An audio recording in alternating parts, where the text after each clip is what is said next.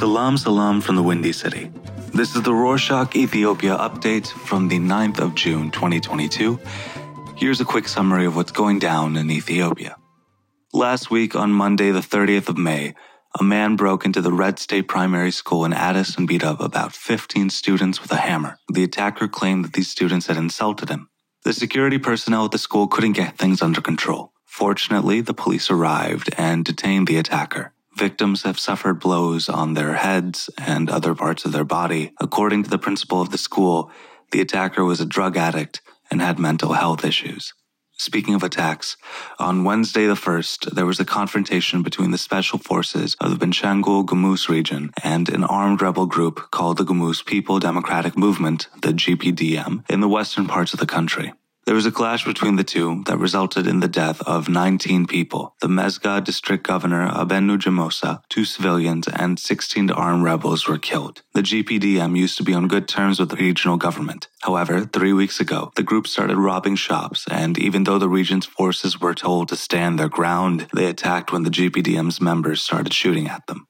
Another conflict is brewing in northern Ethiopia between the central government and the Tigray People's Liberation Front, the TPLF. This past week, Deputy Prime Minister and Minister of Foreign Affairs Demeke Mekonnen was in Afar on Saturday the 4th to applaud the region's efforts to send humanitarian aid to Tigray. He thanked the Afar people and government because they decided to help even though they were in need too. Demeke also asked everyone involved to check if any illicit materials that could be used in war were being smuggled to the TPLF, since this goes against international humanitarian laws. On that note about the war, the press secretariat of the Prime Minister's office, Billene Seyoum, said that the government appreciates the efforts made by the African Union to resolve the conflict peacefully. The press secretariat especially thanked the former Nigerian president, Olusegun Obasanjo, who's currently working as a negotiator in the African Union. Billene also said that the TPLF is preparing for another war and is forcibly recruiting Tigrayans. She said that this will hinder farming, which is carried out in the winter season, and will lead to a more severe humanitarian crisis. She has also talked about how much has been donated to the Tigray region throughout the past year. More than 2 billion birr, or 40 million US dollars, 87,000 tons of food, almost 800,000 liters of petrol, and more than 200,000 kilos of medical supplies have reached the region since last July. According to a newspaper called Reporter, the Grand Ethiopian Renaissance Dam's third round filling will begin in early July, since Ethiopian winter is just about to begin, and it usually comes with rains. Last year's filling began in June and was predicted to end in August, but because of the rain's high volume, it ended in early July. The Ethiopian Human Rights Commission, EHRC, was on a work trip to Kenya this past week. The delegates of the EHRC visited a police station in a city called Wajir where Ethiopian migrants were detained. There were 27 migrants and nine of them were women and children under 18. The commission said that these migrants illegally entered Kenya because of traffickers and corrupt government officials. Prime Minister Abiy Ahmed appointed Ambassador Redwan Hussein, who's worked in various high positions in the government, as the National Security Affairs Advisor to the PM. Former Minister of Foreign Affairs and President of the Amhara region, Gedu Andargachew, used to hold this post.